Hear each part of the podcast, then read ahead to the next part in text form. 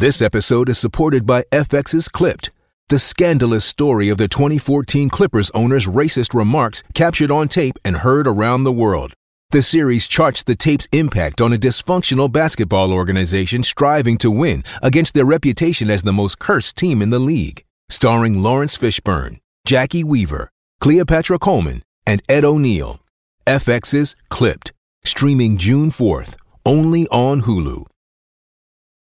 With threats to our nation waiting around every corner, adaptability is more important than ever. When conditions change without notice, quick strategic thinking is crucial. And with obstacles consistently impending, determination is essential in overcoming them. It's this willingness, decisiveness, and resilience that sets Marines apart. With our fighting spirit, we don't just fight battles, we win them. Marines are the constant our nation counts on to fight the unknown. And through adaptable problem solving, we do just that. Learn more at marines.com. Why take one vacation with the family when you could take all of them? With Royal Caribbean, you don't just go to the beach. You visit a private island and race down the tallest water slide in North America. You don't just go for a road trip. You ATV and zip line through the jungle. You don't just go somewhere new. You rappel down waterfalls and discover ancient temples. Because this isn't just any vacation. This is all the vacations. Come seek the Royal Caribbean. Ships Registry Bahamas. When you need mealtime inspiration, it's worth shopping Kroger, where you'll find over 30,000 mouth-watering choices that excite your inner foodie. And no matter what tasty choice you make, you'll enjoy our everyday low prices, plus extra ways to save, like digital coupons worth over $600 each week. You can also save up to $1 off per gallon at the pump with fuel points. More savings and more inspiring flavors make shopping Kroger worth it every time. Kroger, fresh for everyone. Fuel restrictions apply. You're listening to DraftKings Network. I mean, this is a sport that's on the precipice of irrelevance. The games are taking over three and a half hours. Playoff games are taking over four hours. Game's too long, too slow. Who cares? This is a situation where baseball's in trouble to begin with. The MLB is officially dead. Baseball is dead. Rest in peace. And Dallas, I bet you don't even know that that is a wrestling reference that that you just did there. That I feel like you don't even know that. Uh, we have a very special guest here today, a friend of mine, a friend in the in the Pittsburgh community. Uh, we are joined now by Corey Graves, WWE broadcaster, after the bell podcaster. The first time I think we've ever had a guest that has a microphone that's going to sound good for the listeners at home. He's wearing his Pirates jersey here today. Corey Graves, welcome to the show. I can't promise that I'm going to say anything worth listening to, but I have high quality audio equipment, so that's the that's the first step today. But yes, I am excited. I'm I'm decked out in my Buccos garb. Uh, this is a, as excited as I've been about the Pirates in way too long. So I I feel like I owe you an apology, and I don't know if you know where I'm going with this. But I so last time I saw Corey was at TD Garden in I believe it was November for uh, War Games, and we were backstage. I was doing a video for WWE Social where I was asking different wrestlers, different personalities, can you give me your best uh, batting stance? And then I was going to grade it.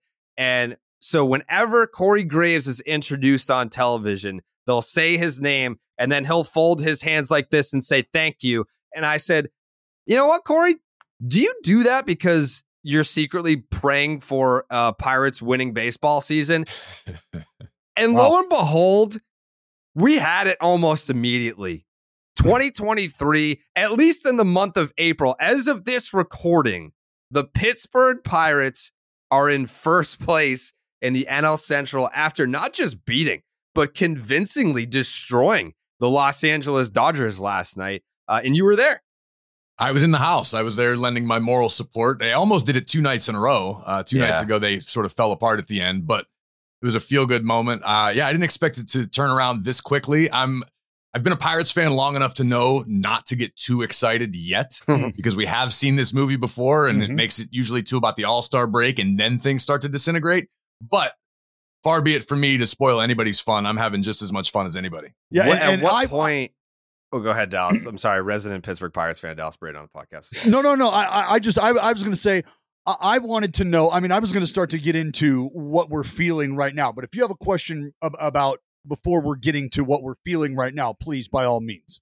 So I was, I was going to kind of get into the the psyche of a Pittsburgh Pirates fan who has has seen it. Like I'm sure that there there are probably like teenage Pittsburgh Fire, Pirates fans that are like super pumped up about this and it's like they don't really they don't know the pain. But for you, like you've seen winning baseball in Pittsburgh before. Um, you've seen that like this team can actually make the playoffs and they're not just uh, the laughing stock of the National League as we've seen in recent years. Uh, at what point do you go from this is a nice little start in the month of April to how long do you need to see it before you start believing not that like first place can be sustained, but that hey, we can we're not going to lose 100 games this year. Like we might actually have a, at least a watchable baseball team. Like at what point do you get there? Post All-Star break. Okay. Because we've had glimmers of hope in the past. There, there's been good runs, you know, where we flirted with being great, but then the All-Star break seems to just kill us each and every year. So if we're winning after the All Star break, I'll be legitimately excited. I may even like purchase season tickets. I flirted Ooh. with that this year just because I'm I'm very close to the stadium. I live in in the city. I'm about an eight minute Uber ride um, from PNC Park. But yeah, if, if we're still doing this after the break, then I will uh, I will really really buy in wholeheartedly. okay. Dallas, your mic's off. You've muted yourself. this guy I mean, because I got fucking kids screaming back here. I got sex trophies running around. I'm trying to keep shit under wraps here. My, my sex trophies? Yeah, yeah, that's right. Sex trophies. That's right. Three this times. Is, this is another Confirmed. conversation for another time. Confirmed. I'm yep. very intrigued, Dallas. With that lady right there, her. All right, congratulations on your sex trophies. That's what you would call my tag team partner right there, Grace. That's, mm, that's okay. Right. Love it. Love it. Um, so my, my, my question though, like you said, you you're gonna pump the brakes. Wait till the midsummer classic to see are we serious about this. Well, we're starting to see some activity that could lead guys like you and I to believe that we're starting to get fluffed a little early. We're starting to get tickled a little early here because we just signed up the captain for eight years. So when we make a move like that, when we lock a guy up, hundred million plus dollars, almost a fucking decade, doesn't that or or does that? I guess I should ask does that give you a sense that things are starting, just very possibly could be starting to turn just a bit? It gives me hope. It absolutely gives me hope that that is how things are trending. I mean, we it, very rarely does Nutting throw out that sort of contract. Right. I, that was the biggest contract I think in team's history. Ever. Um, so that's exciting. It seems like maybe they're committing to to Reynolds, but with that said, history has taught us that when you're paying somebody a lot of money and the team as a whole is not delivering, they're the first in the fire sale. Right. So, you know, I'm cautiously optimistic. I think that's probably the best way to describe it. No, and that's and How that's much- fair. I, I I just wanted to think that this is something that we haven't seen happen.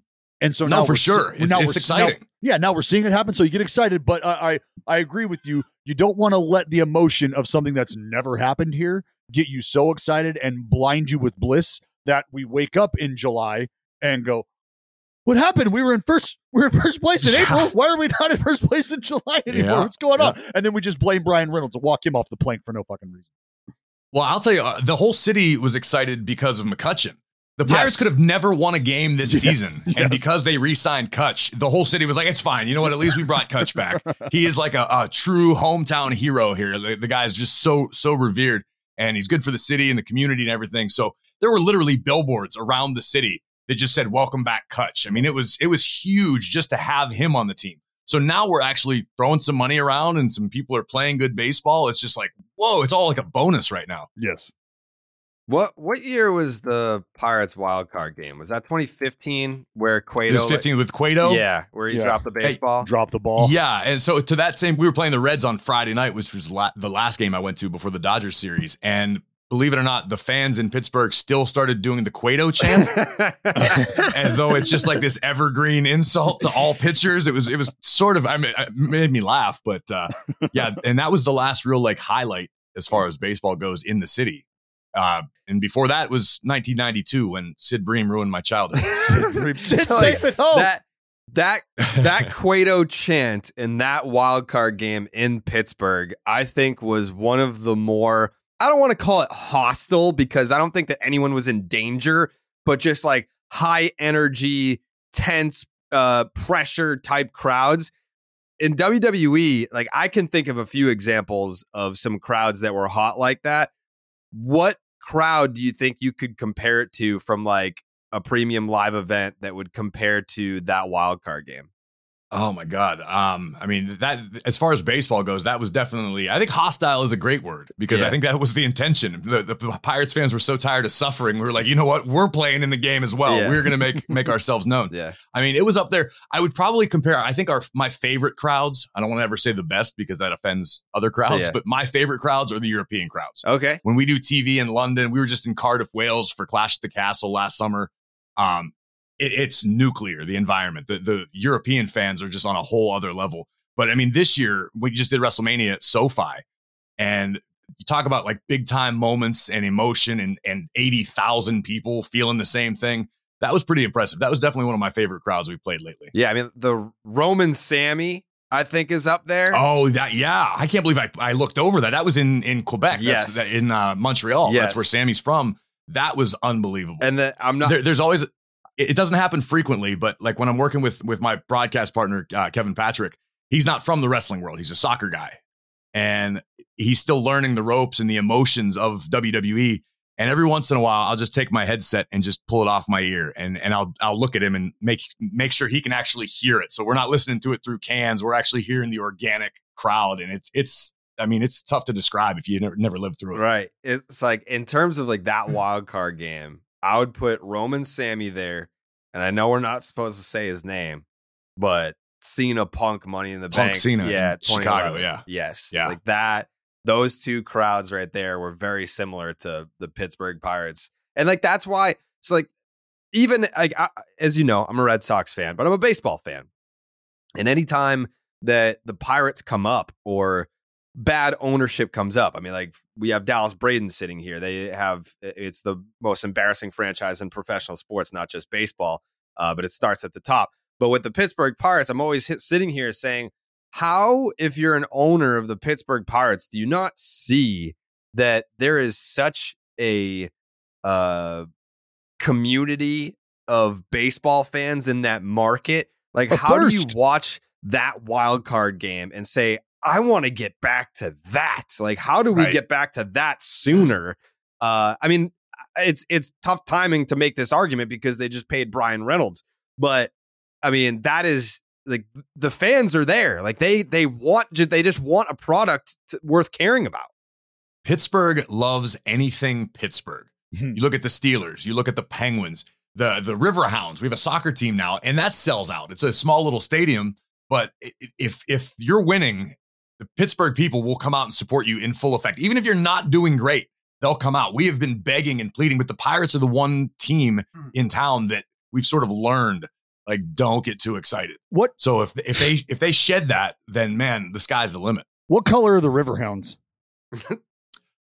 That is a great question. I think there is black and gold involved. have to I, be. think we're the only city. They, they have Yeah. exactly. They have that, that's that's what I'm getting. You have an entire population of people who are so dedicated and so Oh, they're into black and gold, all right. to supporting their sports. Everybody just looks around, is like, "Hey, you want to come up with a cricket team? Sure." We don't even have to ask what color the fucking jerseys are going to be. We've got that figured out. We just need to show up and support these fucking people, and that's what. but then these again, we have we have that USFL team, which has never actually played in Pittsburgh for any reason.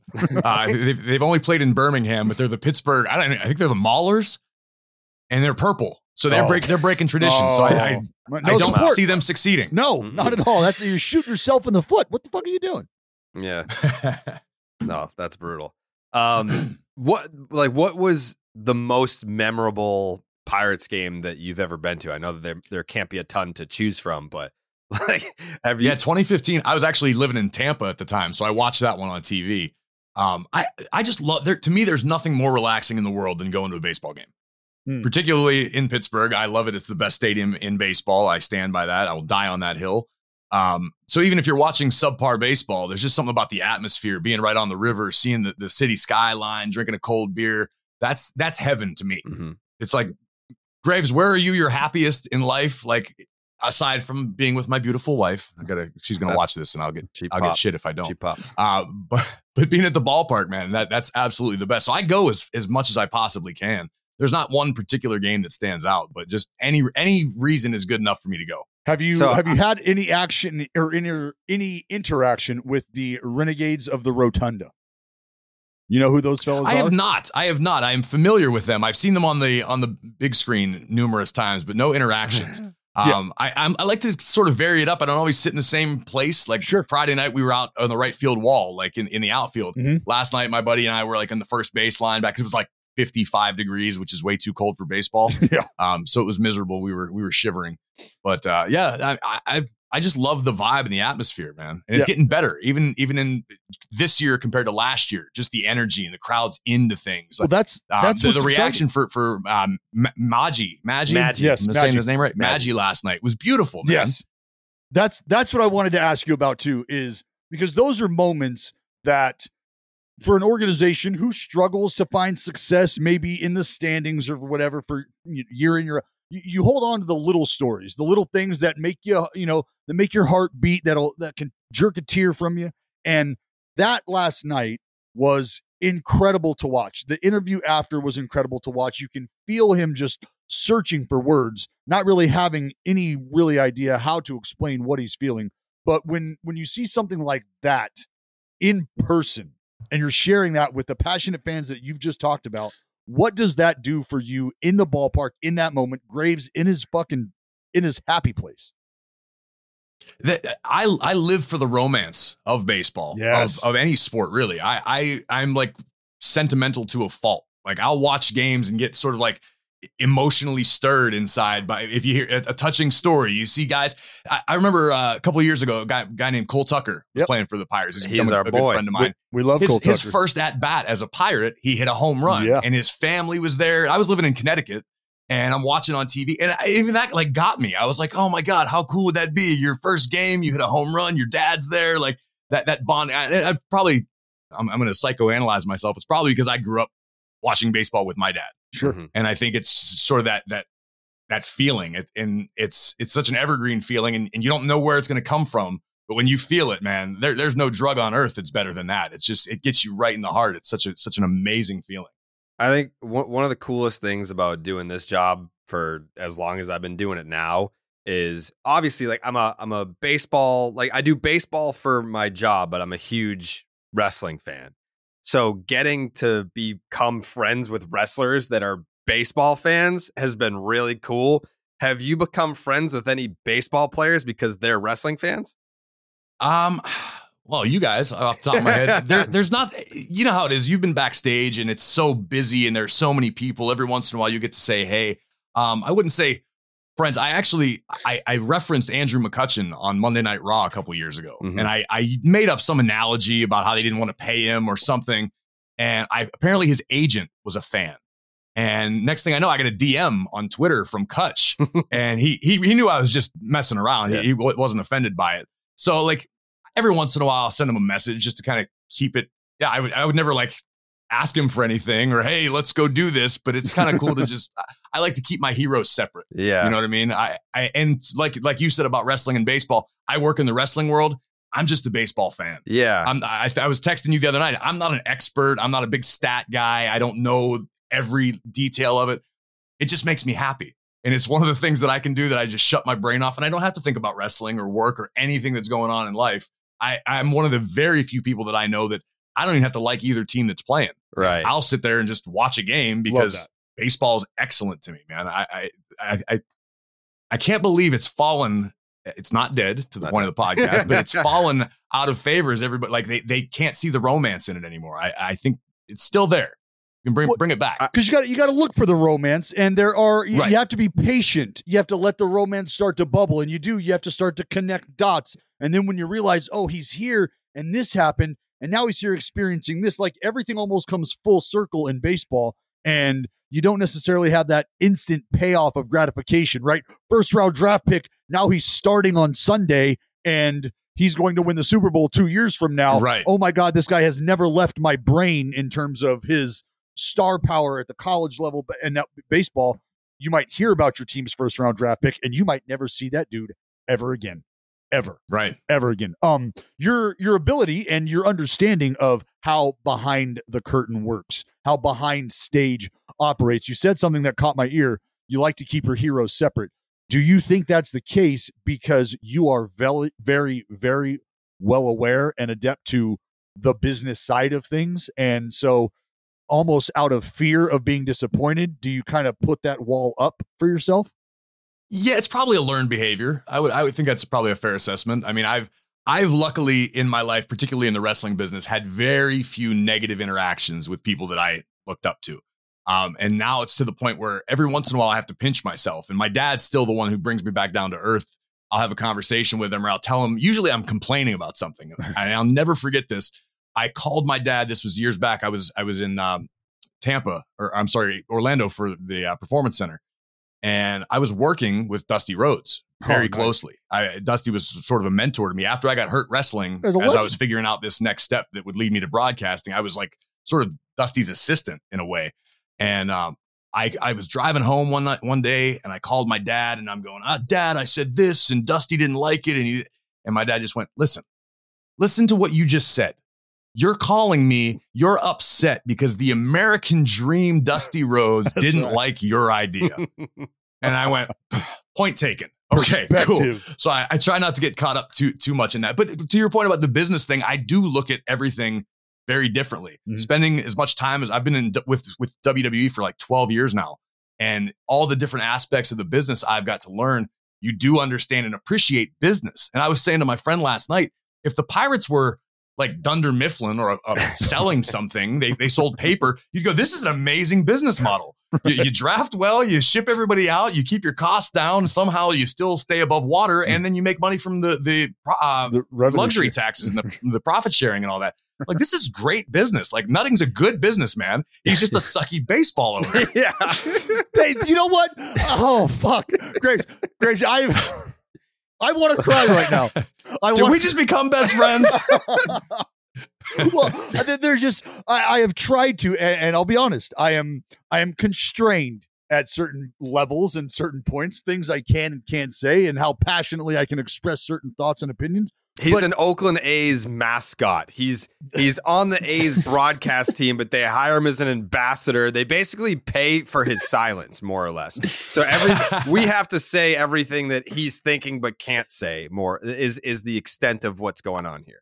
I've I've been in that position before. yeah, yeah. So there you go. so just just just to, just to hear somebody who understands like i swear to god it's like you just got shot down out of a spaceship and started going wah, wah, wah, wah, wah, wah, wah, and i'm the only dude i'm the only dude who understands everything you're saying right now so. I, I i am with you and yes it does it's it's a great it's a great model if it weren't also factoring in baseball and the the passion. What, what confuses me is the the Tampa Bay Rays are a similar they're, run similarly. Mm-hmm. They don't spend a lot of money. Mm-hmm. Every time somebody wants paid, they ship them out and they draft well and they they have a great, you know, farm system.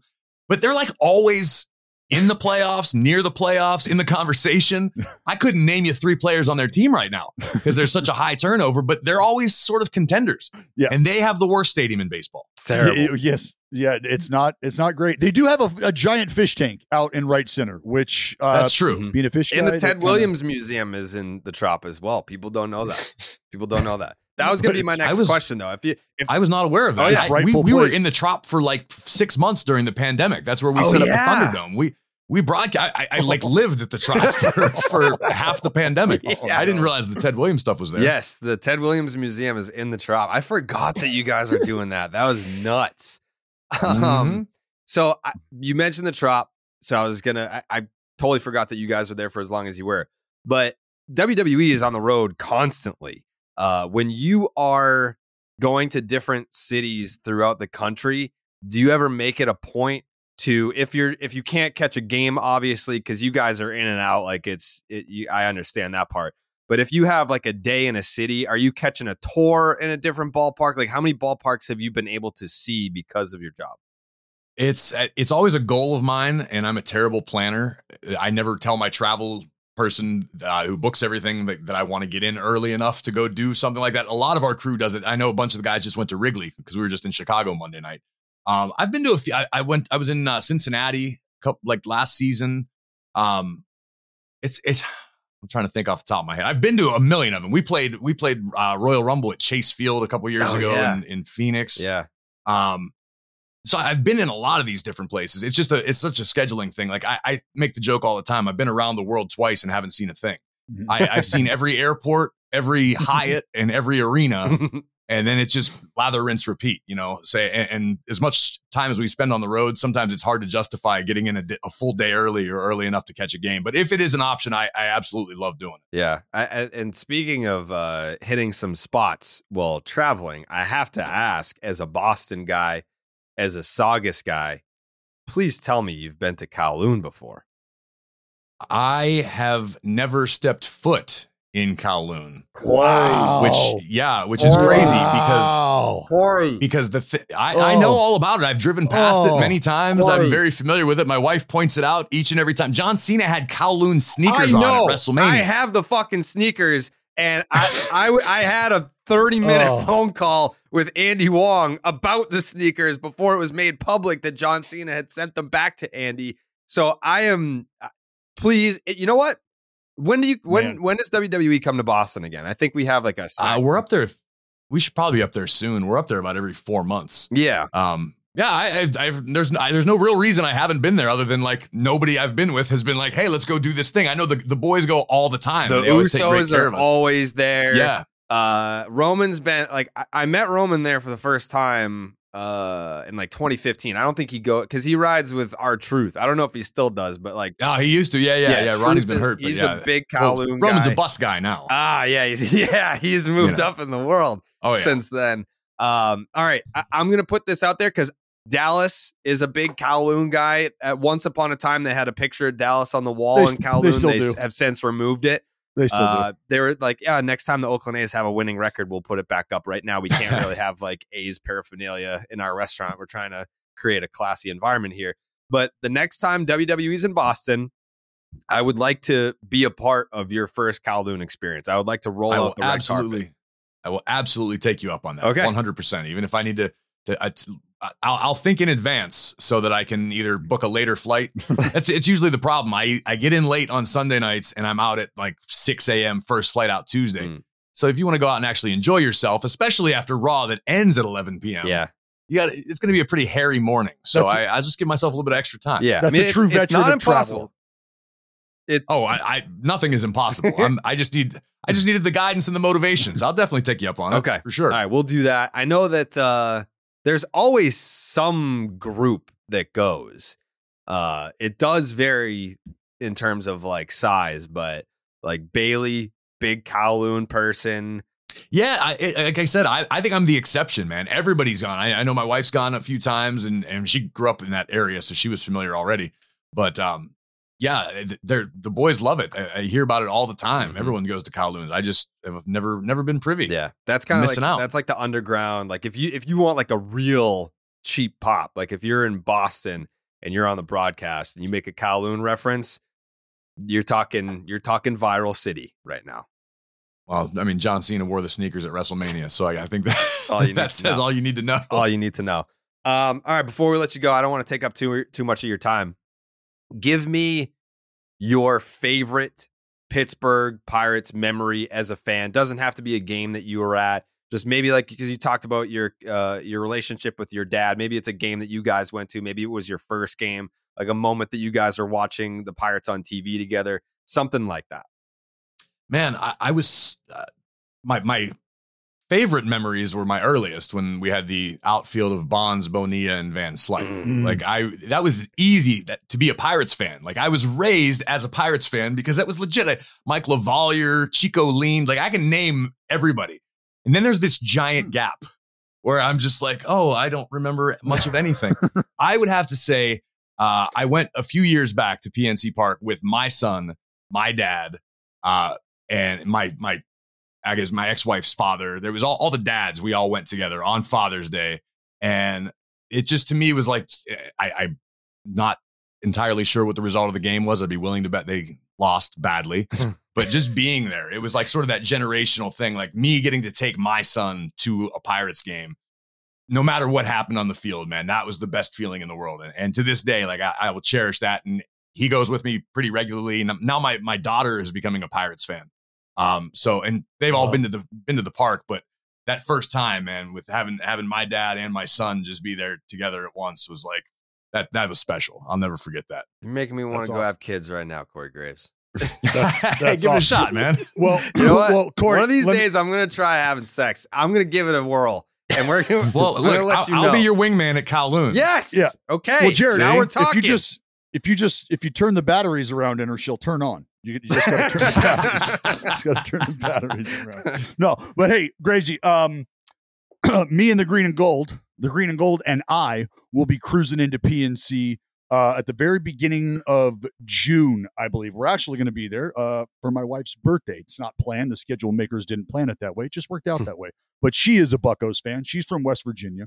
Um, but we will be there the 5th, 6th, and 7th. So if you happen to be in the neighborhood around June 5th, 6th, and 7th, you have an open invitation for you and uh, your children, your offspring, uh, to come on out to the ball game. I'd love to get you down on the field, maybe take in some batting practice as well. Uh, I'm not Ooh. telling you that you're going to hit BP. We don't need to go through that nightmare, but you're probably going to watch batting practice if that's something you're into. So I would absolutely love it. I will. Uh, Jared has my number. It's Jared, if you'd be so kind as to pass that along, text me, man. If you guys need food res- or uh, recommendations or anything Pittsburgh, man, I'm I'm full blown Yinzer here. It's not love just it. an act. I'm not love just it. wearing the jersey. love it, love it. Right on, right on. Well, you know All what? Right. Maybe I'll wear my jersey too. Uh, th- Sounds yeah, good. yeah. Dallas does have a Pittsburgh Pirates jersey, doesn't he, Dallas? Yeah, well, That's... it's not the one that we bet on, and you from the other bet, you still owe me the Bryan Reynolds, and now that he locked up the deal, you definitely owe me that jersey. no. But we got to an Oneil Cruz jersey. I want to bet Jared finally paid up, so for Christmas, mm. two years late, I finally got my Oneil Cruz jersey. Dallas's Dallas's thing is that he will just create bets that never happen and be like, yeah, like Jared, we, like we had that bet, he lost, he didn't pay up. I was supposed to get an Oneil Cruz jersey out of it and then eventually he'll just bring it up enough times to where the listeners of the podcast. I, I think it's a brilliant. That's a that's a brilliant like, dude. How do you not? I might actually borrow that, especially with my buddies you out drinking, and, and, you know to... things get a little foggy, and be like, dude, we bet on it, we mm-hmm. shook, you were there. Mm-hmm. And if you get enough fan yep. support behind you, like there's no saying no to that. exactly. Uh, all right. Uh, the name of the podcast is WWE After the Bell. Corey Graves, uh, thank you so much for coming on. This was a lot of fun. If uh, the Pirates continue to win baseball games, I, I think we're going to just have to make you our Pittsburgh Pirates correspondent. Yeah. Sign me up, man. I'm happy to do it. This was a blast. I don't get to talk baseball that often. I'm usually chatting about wrestling. So yeah. this was a nice change of pace for me. This was a, an absolute blast. So thank you guys. Anytime you need me, I'll, I'll be ready. Perfect. Thank you so Love much. It. Right on. Let's go, Bucks. yeah. Raise it. All right, big thanks to Corey Graves for making the time coming on the podcast today. That was fun. I uh I love a I love you know me. No one loves a good wrestling crossover. slash baseball crossover more than I do. Like that's just a fact. No one loves that crossover more than me.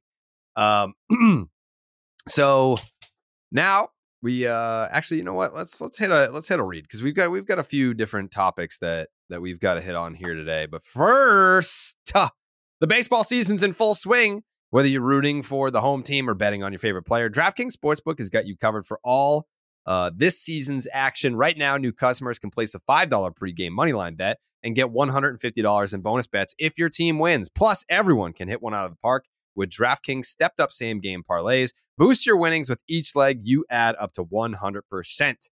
Uh, my my parlay did not hit last night. I don't think a single leg hit. It it should have like I think I had like the Cardinals winning, they lost. I had Ronald Acuña Jr. to steal a base. He hit a home run, so he didn't have the opportunity. Actually, no, I think he walked in the first. Um, but he did homer, and then I had Luis Arraez to get a hit, and I don't think he did. And he was like hitting 500 his last 16 games coming in. I'm just a jinx. Uh, anyways, join the big league action right now on DraftKings Sportsbook. Download the app. Sign up with the promo code Carrabis, C A R R A B I S. New customers can bet just $5 on any pregame money line and get $150 in bonus bets if their team wins. Only at the DraftKings Sportsbook with the promo code Carrabis. Why take one vacation with the family when you could take all of them? With Royal Caribbean, you don't just go to the beach. You visit a private island and race down the tallest water slide in North America. You don't just go for a road trip. You ATV and zip line through the jungle. You don't just go somewhere new. You rappel down waterfalls and discover ancient temples. Because this isn't just any vacation. This is all the vacations.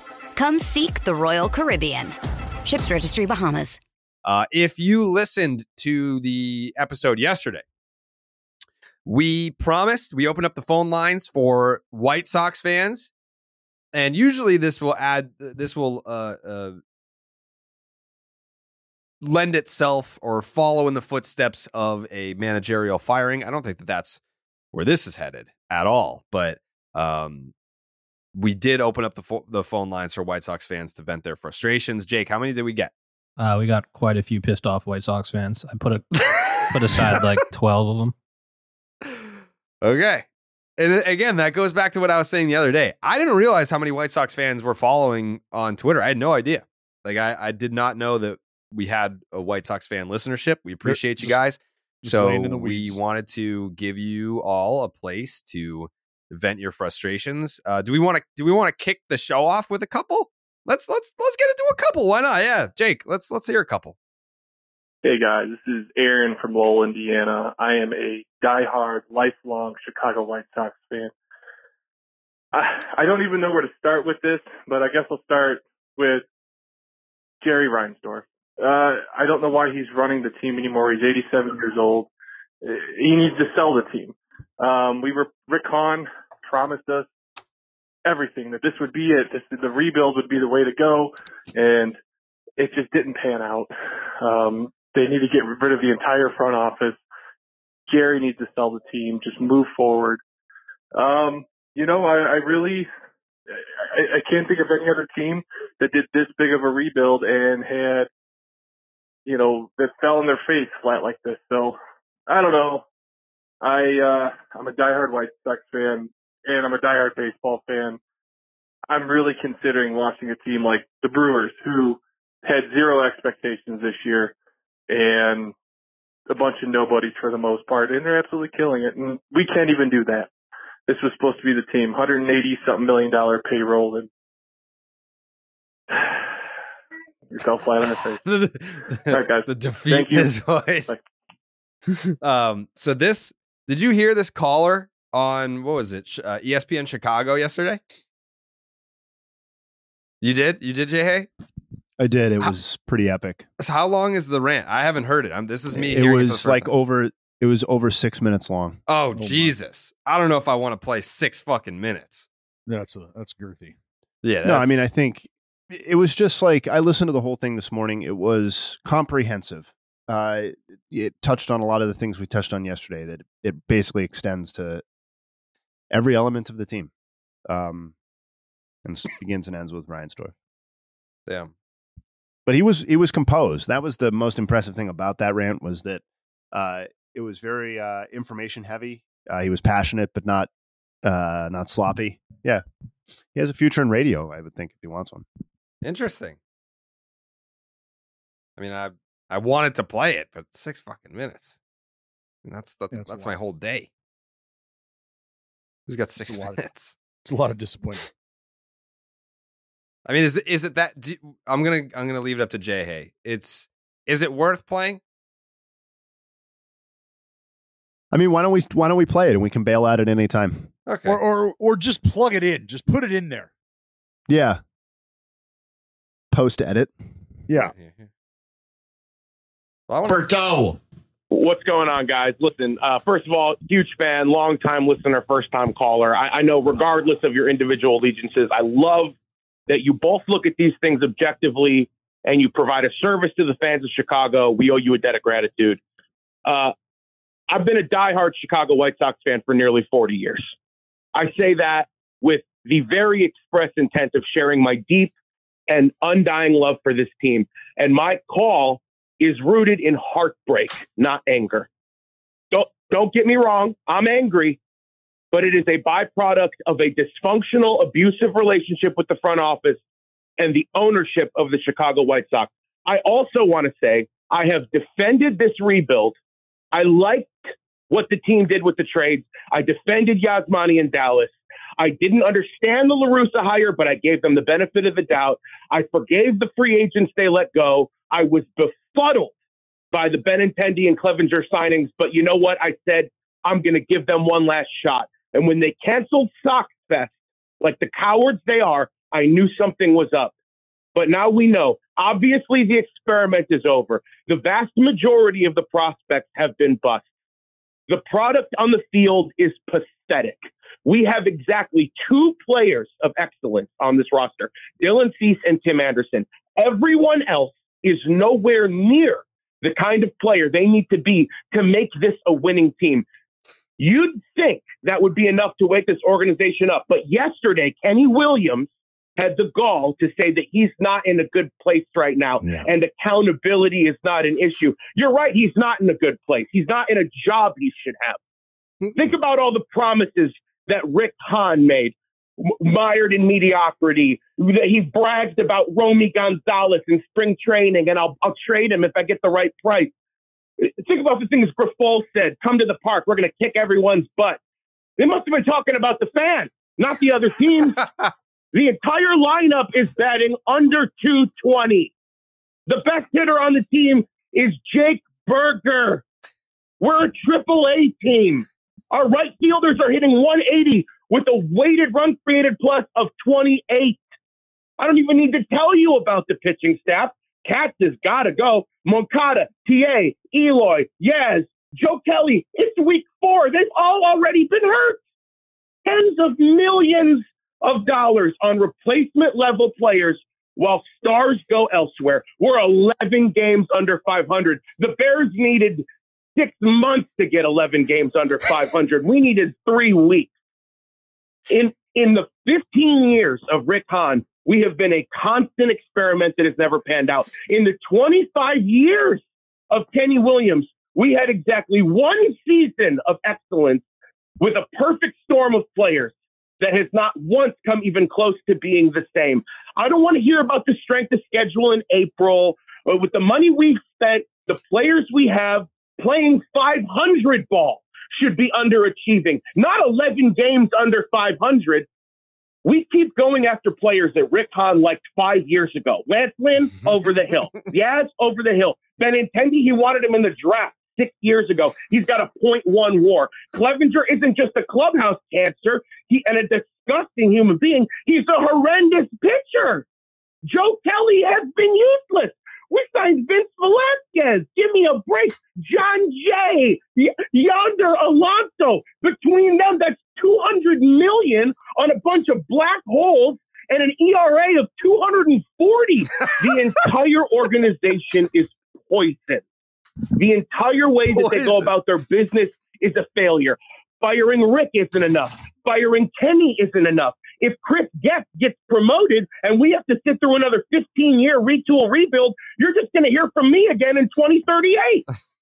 I don't care if we go on a torrid winning streak in May and June and somehow get back to 500 ball, and then we scooch our way into the postseason and the wild card, only to get bounced right away by a team that's actually good. We have no depth in our organization. One injury and we are done. This process isn't working. Our farm system has been in the bottom 10 for 45 years, aside from the one frame of time when they traded all our talent away and graduated them all right up. And then we were the worst again. We there is one solution in his final years.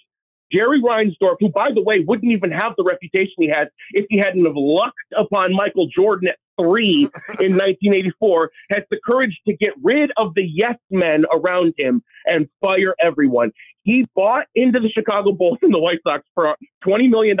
He's worth 2 billion now. He needs to use a fraction of that money he made on the backs of Chicago's blue collar baseball fans and pay their pay for a front office to come and rebuild everything. Rick Hahn and Kenny Williams cannot be trusted to rebuild this team again. They need to retire and go off into the sunset and play golf with the millions of dollars they made on their cushy paychecks for a job that they had a longer leash for than any executive in the history of the modern era of baseball. Let someone qualified come in and run this team. At this point, we would need a historic turnaround to even be mildly relevant. Everyone said the AL Central was weak, and it might be in comparison to others, but the Sox aren't better than the Guardians or the Twins. We're not even better than the Royals. And the fact that we're only incrementally better than the Tigers is exactly the kind of indictment on this organization that we need.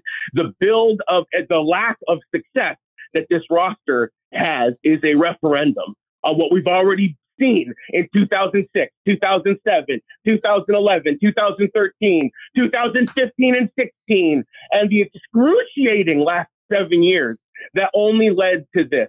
I mean, Stoney is more worried about Lance Lynn eating a salad than the entire organization not knowing how to teach major league prospects how to hit a baseball.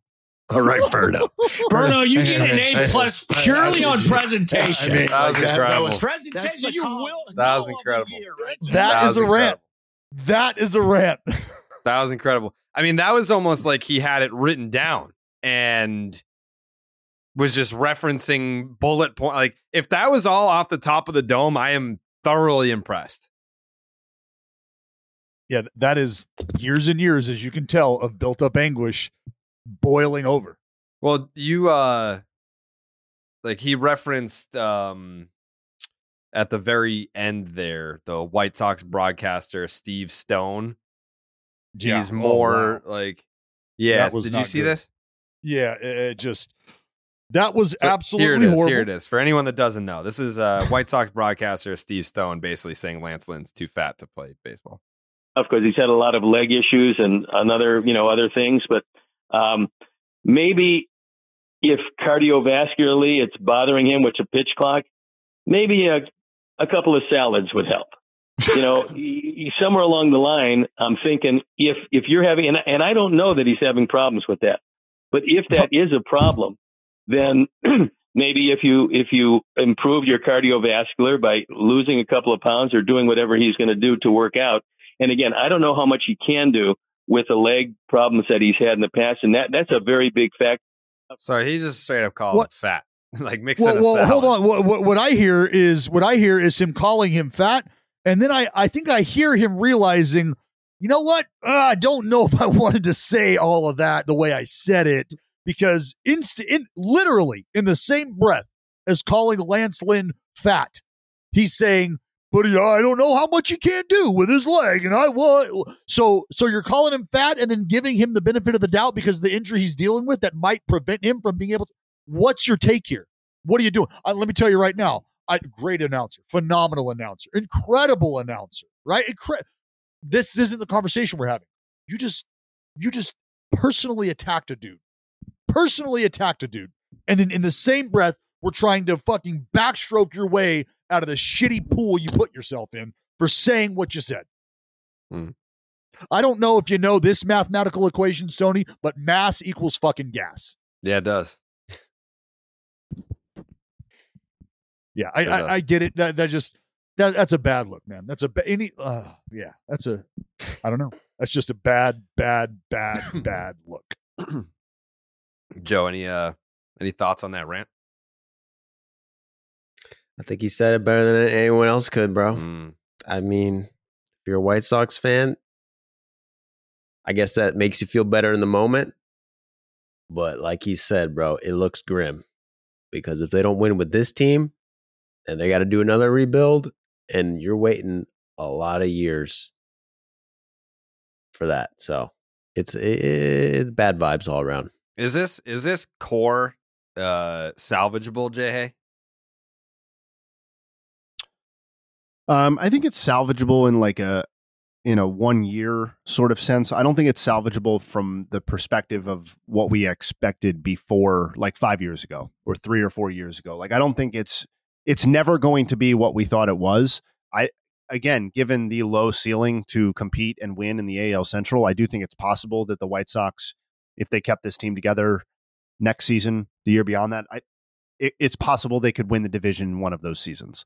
Um, but I don't think we're ever seeing the sustained three, four, five year AL Central run from this core that we ever thought. I think those days have passed, and I think that has expired. Yes. Mm. That sucks. like there are there are teams with uh I guess no hope, no no light at the end of the tunnel um because of their um I guess limitations financially, the market that they're in. And I think Jay Hay made the point probably last episode. You play in Chicago, dude. like, right. what are we talking about? This is not a small a market. market. Yeah, you play in the Chicago market. There should be no reason why uh, the White Sox, with that core that they had that won a division title two years ago, uh, shouldn't be able to supplement that with with actual free agent talent. Uh, Dallas, you got to get up out of here. He gone. Dallas got to go. Right. We got a bus. We got a ball game. Let's go, A's. Let's get a win uh, tonight. Good luck, huh? good luck today. Let's go win tonight. Yeah, Let's hey. go. Green yeah, and gold, hey. baby. You, you, know what's happening today? It's JP Sears. He coming off an 11 strikeout career high performance, toeing the slab against one Shohei the. Th- Oh, you guys got Shohei today? All right. All right, let's get a win tomorrow. Let's get a win tomorrow. Let's go. let's go win tomorrow. So we'll see you at the ballpark. I'm gone. All right. Oh yeah. Let's uh let's go Oakland. Get a win tomorrow for sure. Oh. All right, now that he's gone, we can really start podcasting. Yeah. Thank God. Oh God, that guy sucks. Um uh Jay Hay, do you have any nugs on Zac Gallen by any chance? You know what, man? You know me too well. I do. I yeah, prepared please. I prepared he's like one of like eight kind of rapid fire nugs that I prepared off of last night's box scores. So we can definitely start with him. Please. Uh, yeah. 12 strikeout performance. Yep. Zac Gallen, 12 strikeouts. Not only that, zero walks in this mm. outing. Uh, that's his third such start since the beginning of 2022. So 12 plus strikeouts, uh, zero walks. That is tied for the most such starts in all of Major League Baseball. In fact, only three pitchers have multiple starts over that span. Gallen is one of them. Triston McKenzie is the other, who has oh. not pitched at all this season. He had right. three of them last year alone. And Spencer Strider has two. So uh, Zac Gallen has, I think we talked about it when we were doing our D back segment recently that, you know, he's kind of that frontline guy uh, that every team needs. And there's really no slowing down right now for him. Am I correct in in in remembering Zac Gallen was part of the Marcell Ozuna trade? Uh, I thought maybe that's true too. I I thought I remembered Zac Gallen. I thought it was the Jazz Chisholm swap. Uh. Yeah, uh, it's true. We're both correct. So he was traded in 2017 by the Cardinals with Alcantara, right? Two other people and two other people who don't matter uh, to the Marlins for Ozuna, uh, and then was traded by the Marlins to the D-backs one for one for Jazz Chisholm. Damn, what a terrible trade! Fucking Zac Gallen and Sandy Alcantara. Yeah, for for uh, what ended up being a rental Ozuna, right? Like they, it's not yes. like he was with the Cardinals long term. Um, yeah, that one does. That's the danger of trading pitching prospects. Sometimes, sometimes they work out. Uh, sometimes, well, at least the Marlins didn't keep Zac Gallen. No, although I'm I'm not sure the book is written on Gallen versus Chisholm. Uh, it, it, certainly looks favorable to Zac Gallen last season and this season, but mm. I'm still very much a believer in Jazz Chisholm's package and uh, what his career could look I like. I believe in his package decade. too. Yeah, no doubt. But I will say the I mean the book the book is certainly closed on Zac Gallen, the Miami Marlin. Yo, yeah, yeah, yeah. No, so, that's not coming back. That's yeah. nope. Nope. But what a what a terrible trade by the St. Louis Cardinals. Yes. Um, Zac Gallen. Uh, I have underrated, awful trade. In terms yeah, of, I feel like that doesn't get brought up enough. No, we should start bringing. Yeah, I mean, and if the Cardinals get real bad, in, yeah, and then Arozarena too. That's true. Oh yeah, yeah. Last night, Zac Gallen struck out 12 batters to extend his scoreless inning streak to 28 consecutive innings without allowing a run. Uh, I want to say in those 28 innings, he has like 41 strikeouts. in one. Yeah, he's only walked one batter during the 28 inning scoreless streak. Uh, no one has pitched more innings than him this season. No one has more strikeouts than him in the big leagues, 51 strikeouts. And he also has the lowest whip in the big leagues at 0.77. The Didn't he break the record last year? Was that him? What, the scoreless inning streak? Yeah. I know he had one. I don't know if it broke the record, though. Maybe.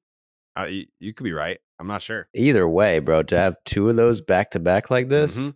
Yeah, especially a guy like that who does not get a lot of attention. No. Uh, he did 44 and a third last year. That's fucking crazy. Yeah. And now he's just riding another one. He's just on it. Yeah. Zac Gallen, is he is he the most underrated pitcher in Major League Baseball? I think you have to say so if he's now, if he's arguably the best. Yeah. At this he had moment, one and- shit year. I think what was his shit year? Was it 2021? It was 21. Yeah. And it was, I mean, it was a 4 3 ERA. So, I mean, it wasn't, you know, some sort But of he's been in the twos every but, uh, other year of his career. Yeah. Yep. And last year was the first year he put together like a full, a full season of starts, 184 innings, 31 starts. Uh, and he was dominant, fifth in the Cy Young. Maybe, maybe he'll win it this year. True or false? Zac Gallen poses the biggest threat to Spencer Strider winning the National League Cy Young Award. Mm. The biggest? The biggest threat to Spencer Strider. Oh man, I mean, off the top of my head, who else is like really? I mean, now that Sandy's decided There's a ton of shit season. Yeah, I mean, there's a ton of guys who could do it, but right now, Gallen is number one for sure in terms of Cy Young.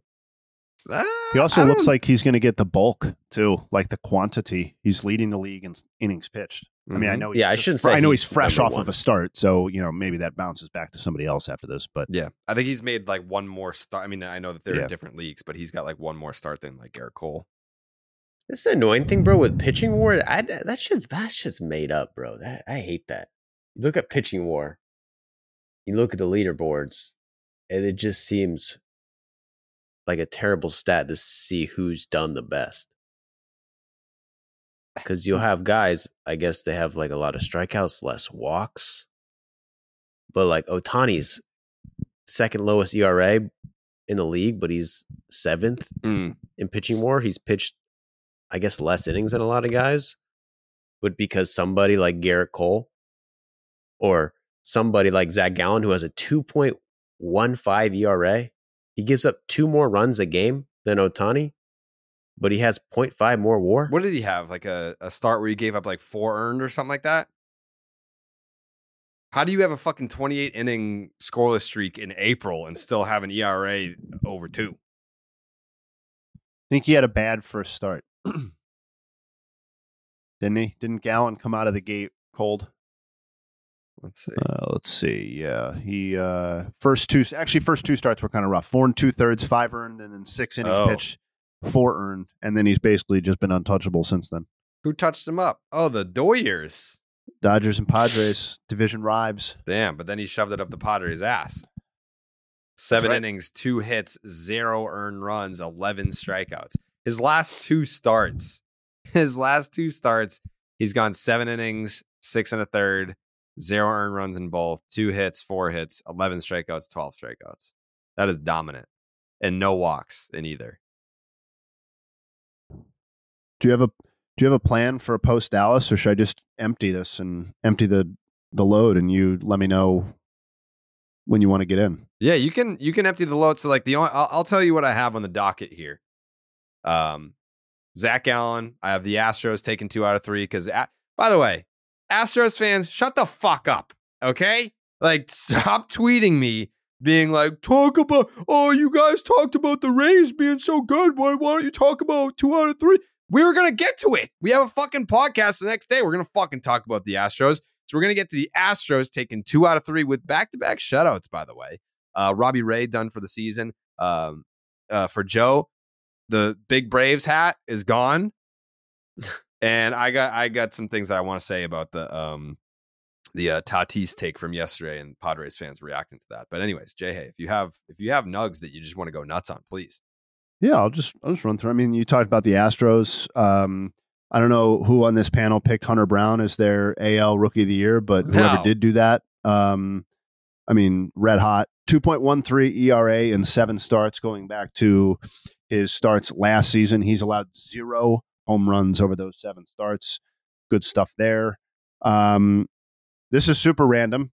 Ramon Urias uh, on the uh, Orioles, the first Orioles third baseman to go four for four with four singles since Cal Ripken Jr. on September 10th, 1999. Wow. Um, so congrats to him on that very specific accomplishment.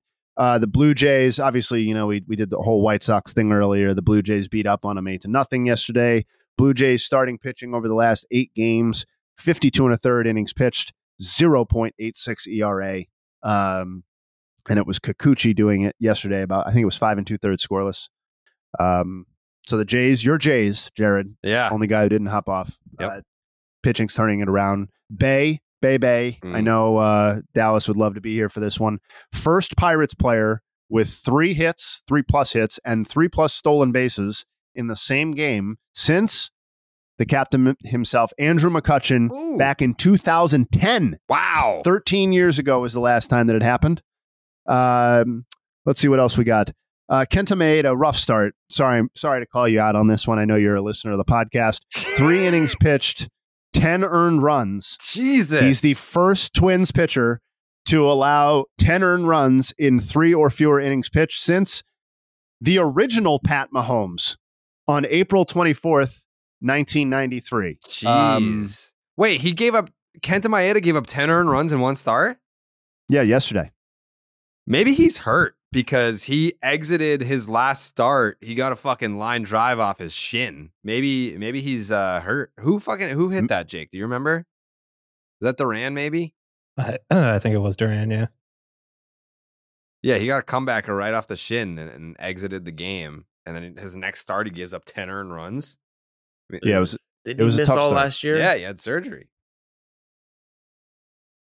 Yeah, he yeah, three innings pitched, eleven hits, ten earned runs. Um, Yikes. and most perhaps most remarkably, ten earned runs on zero home runs allowed. Um, Ooh, that's just painful. That's a painful one to watch. Uh, Mackenzie Gore, youngest Nationals lefty at age 24 years and 61 days, with 10 plus strikeouts since John Lannan in Oh! 2008, who was 23 and 303 days. Um, Nolan Arenado, um, since we talked about it on yesterday's pod, ice cold. He was 0 for 4 with two strikeouts uh, yesterday. He's now batting uh, 100, three for 30 with nine strikeouts. Um, all three hits are singles uh, over his last eight games. Uh, Max, oh, two, two, final two. Ronald Acuña Jr., 13 stolen bases. We talked about it. That's the most stolen bases in March and April uh, in a single year since Billy Hamilton also did 13 back in 2015. How many Uh, did he end up with that year? Let's see. That's a good question. Uh, I think it was Billy Hamilton in 2015 ended up with 57 stolen bases. It was his second of four straight years with 50 plus steals.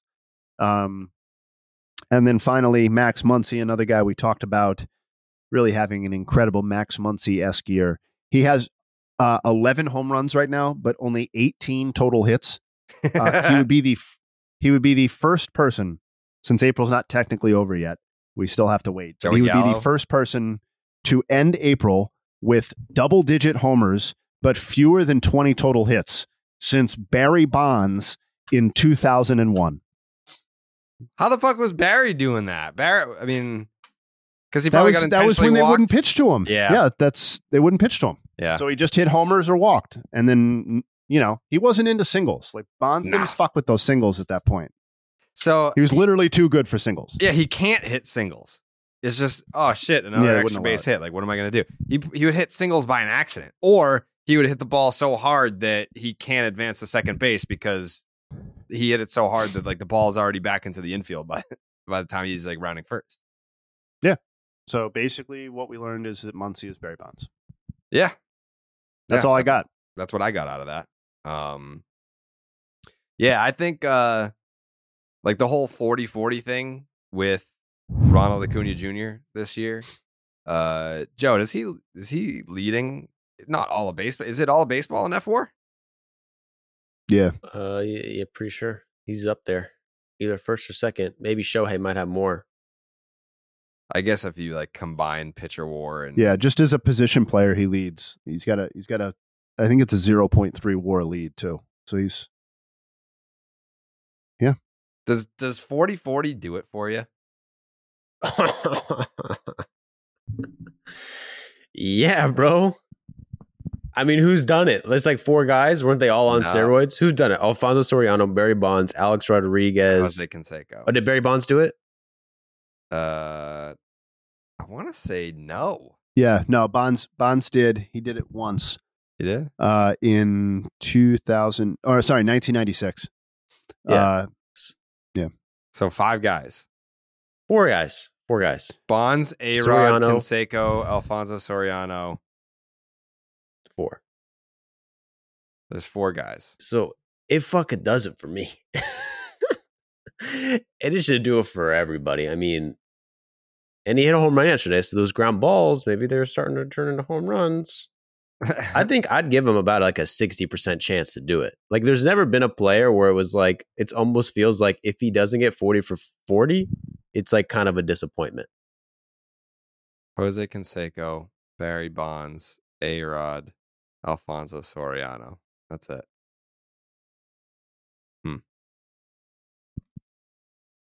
Canseco because I think he got within like he got within you know, like, at age 21 at 19 he was within three steals yeah from doing 40 for 40 his first uh, I guess his second full season maybe first full season arguably and to get three away just from steals at 21 it's like well bro you're going to have 15 more chances. You got to do it once. And with these bigger bases, I mean, he's going to get 40 by the All Star break. He's on pace for 84 steals this year.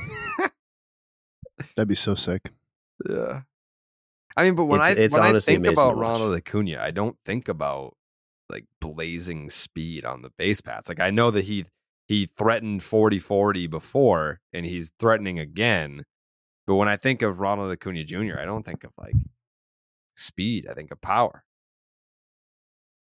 yeah. I mean, after, tw- I guess 2021, he didn't play. And last year, he had 29 steals on an ACL that was like just watching him play, he was limping like 60% of the time.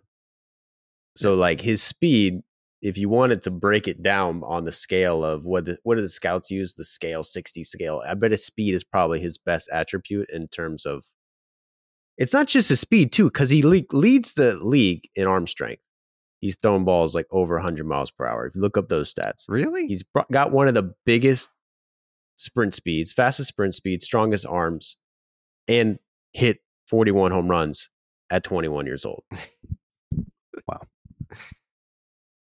Is this the year that he wins MVP?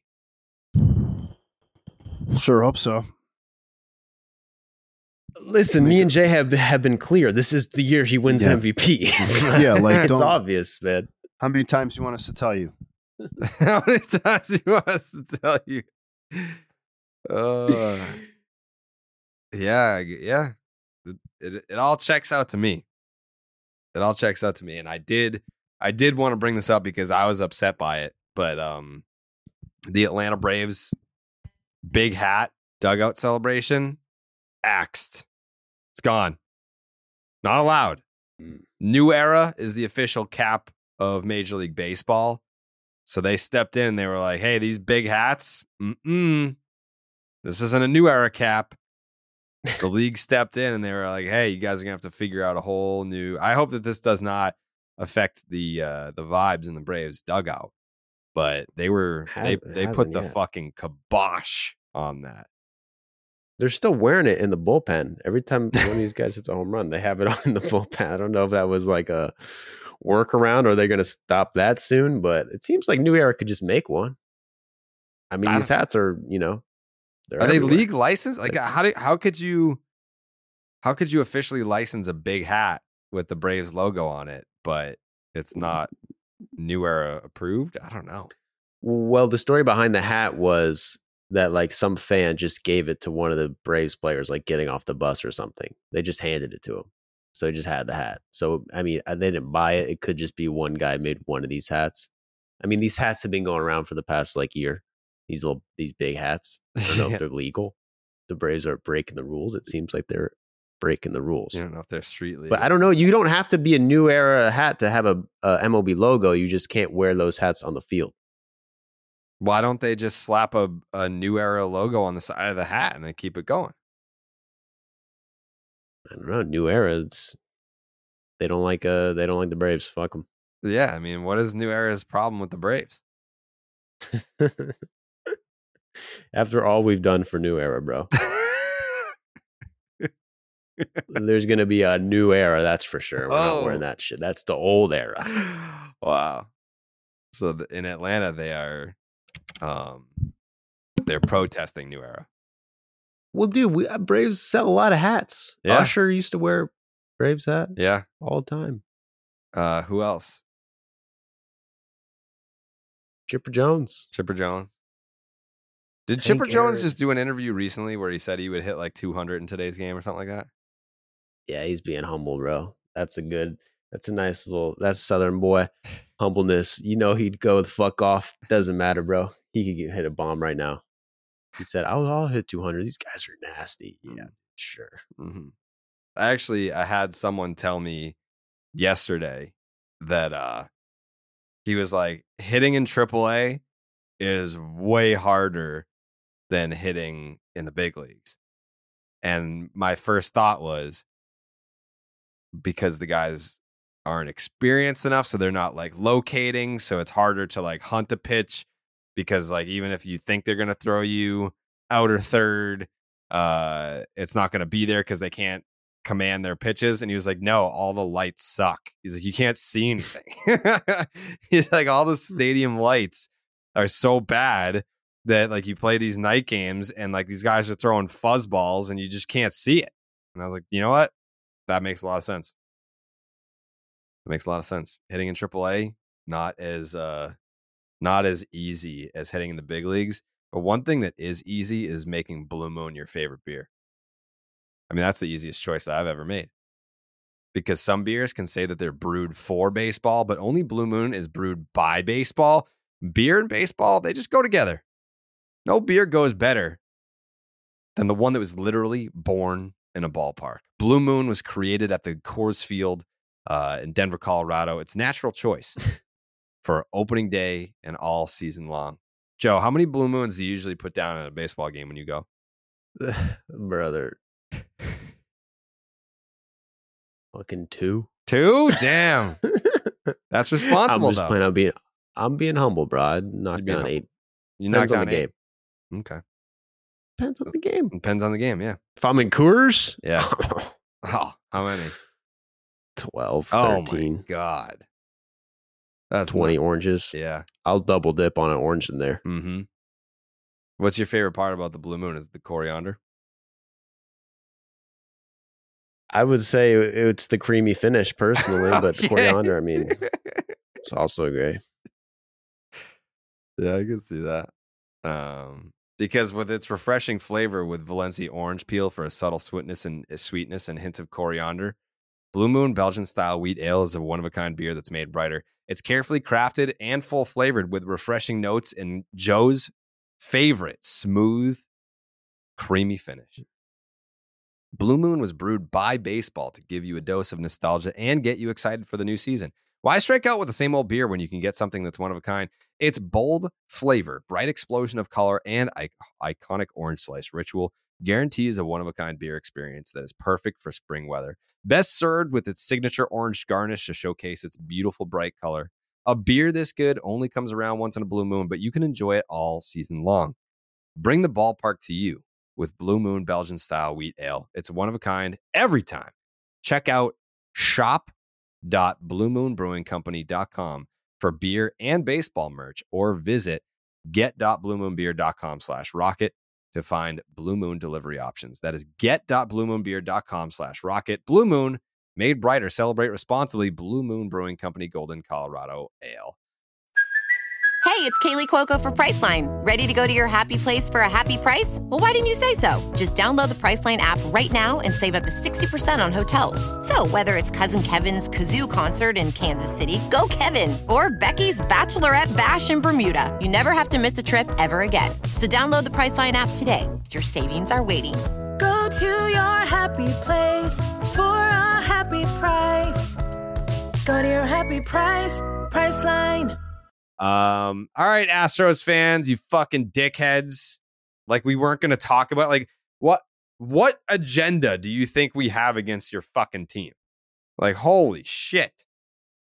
Talk about the Astros. You guys are sucking the Rays' dicks. Come on, man. Talk about it. You're hiding from the truth. No, we're not. Here we go. The Houston Astros took two out of three from the Tampa Bay Rays at Tropicana Field.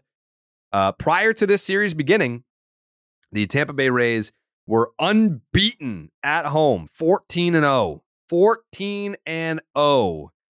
And then the Houston Astros came in and said, be a shame if something happened to that winning streak, that undefeated streak that you had going at home.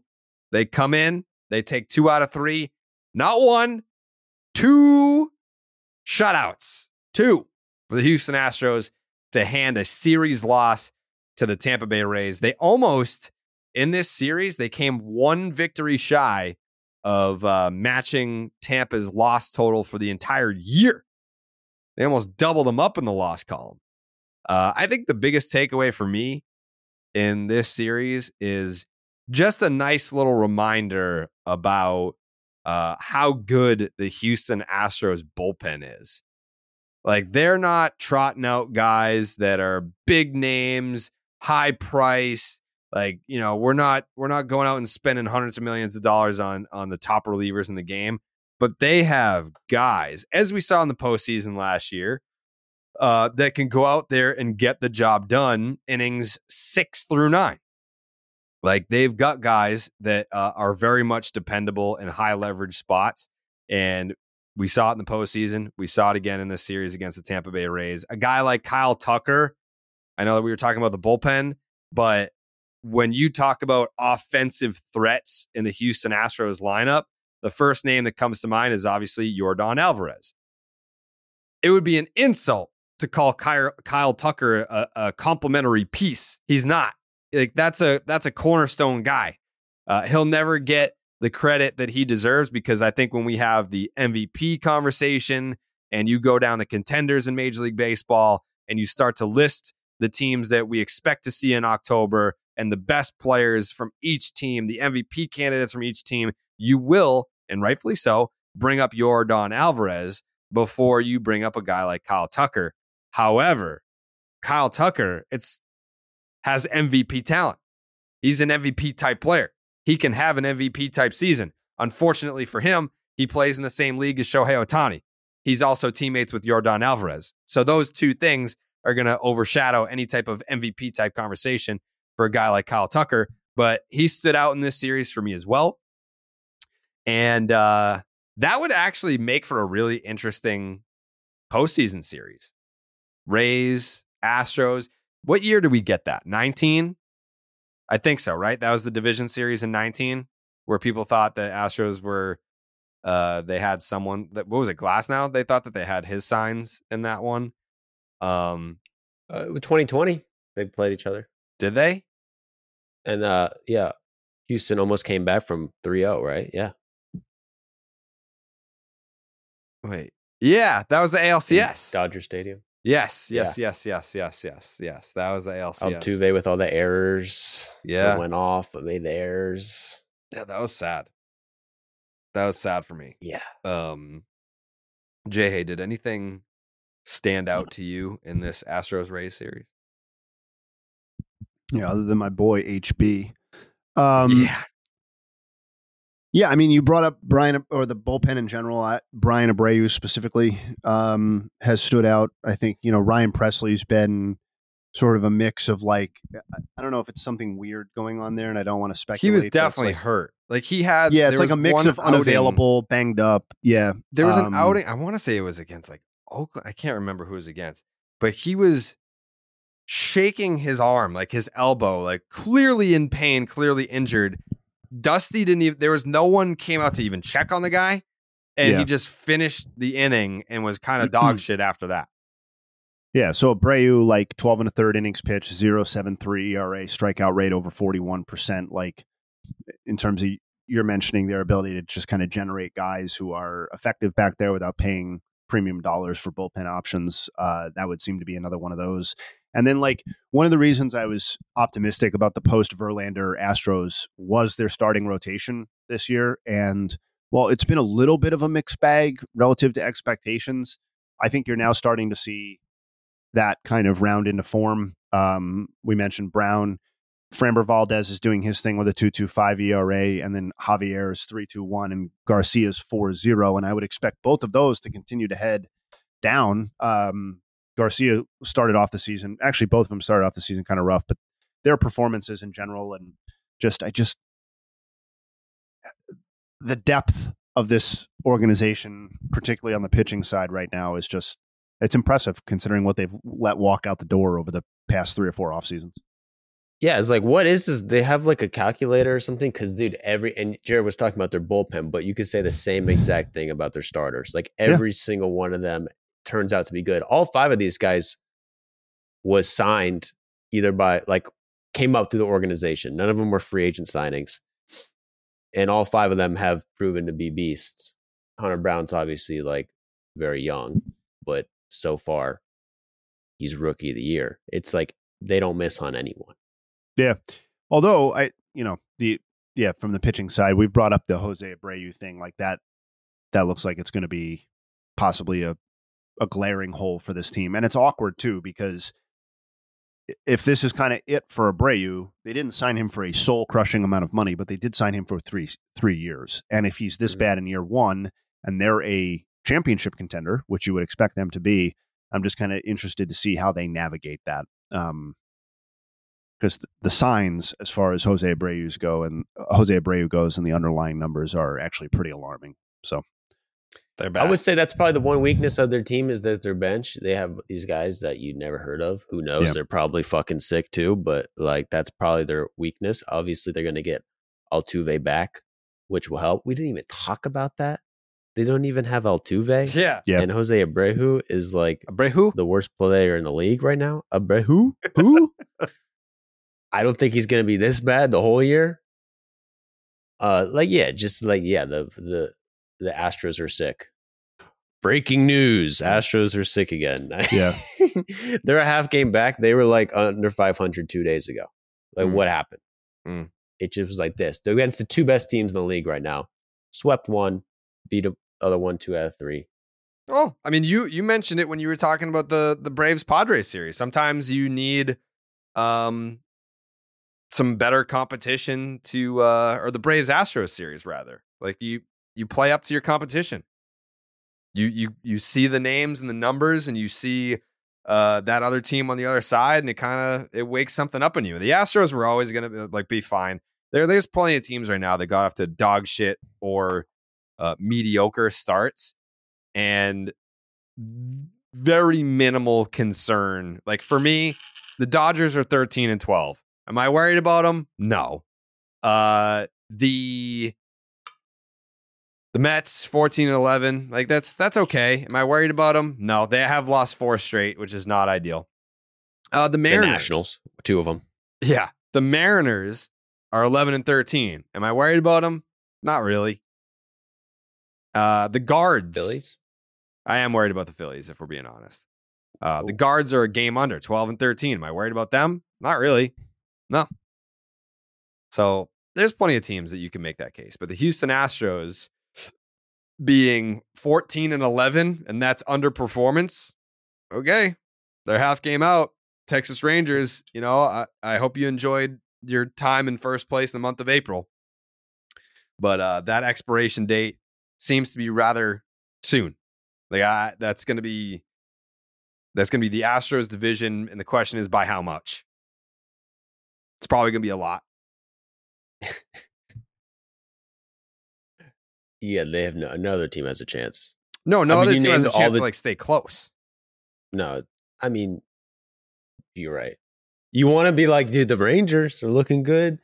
Shohei's fucking beast, and they got Trout. Who knows? Angels They got. Trout. No, they got no chance to even be close. Yeah, I was with the, the the Astros started nine and ten, and I was listening to the Braves radio, and they were saying that they've had the same record every year for the past like four seasons. And, Houston? and you named a bunch of yeah, and you named a bunch of teams who are underperforming, and you're saying you're not worried, but like the Astros are another level of like they could be two and twenty two right now. We would be like they're gonna win it. Mm. Doesn't matter. Yeah. Yeah, I for for the record though, if you're a Rangers fan listening, I know that there are Rangers fans that listen. Um it's going to be a fun year. It's just not your year to win the division. And and Jay Hay mentioned what Christian Javier is doing. Is that in a way like if you have like a 3-2, isn't that kind of like disappointing? For Based him? on yeah, for him. Yeah, I think the buzz and the expectations got very high, myself included. Like if if he ended the year with a three two over like a full bulk of innings, because like that's what we were talking about, right? Like it, was two five four last year and 148 innings. Like if he gave 180 innings at a 3 2 1, would that be disappointing? I don't know. Um, but yes, it is a little bit. I mean, he was a sexy Cy Young pick. in I almost picked him. Yeah. I, I just had concerns about how many innings he was going to end up throwing. I went with Manoah because I feel like he was the safer bet to amass um whatever close to 180, 190 innings, whatever.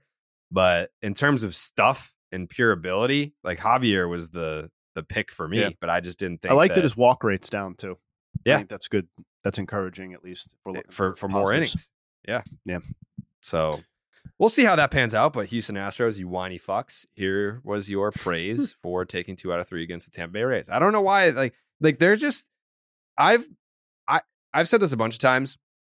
I was probably one of the first guys on like a national level to move off the Astros cheating scandal. Like I didn't give a fuck pretty quickly after it came out. Probably one of the first guys to be like, all right, guys, like everyone move on. Like you've got your clicks, you've got your fucking YouTube views and and whatever, and your your retweets and likes. Like let's let's move on because I feel like uh, there were people that were just definitely milking it, and when they played the Yankees and the ALCS, obviously was a big uh, a big proponent of the Houston Astros in that series. So I feel like I've been an ally for a long time.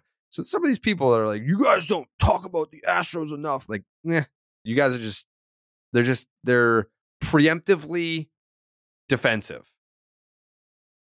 yeah, I mean, don't blame him, bro.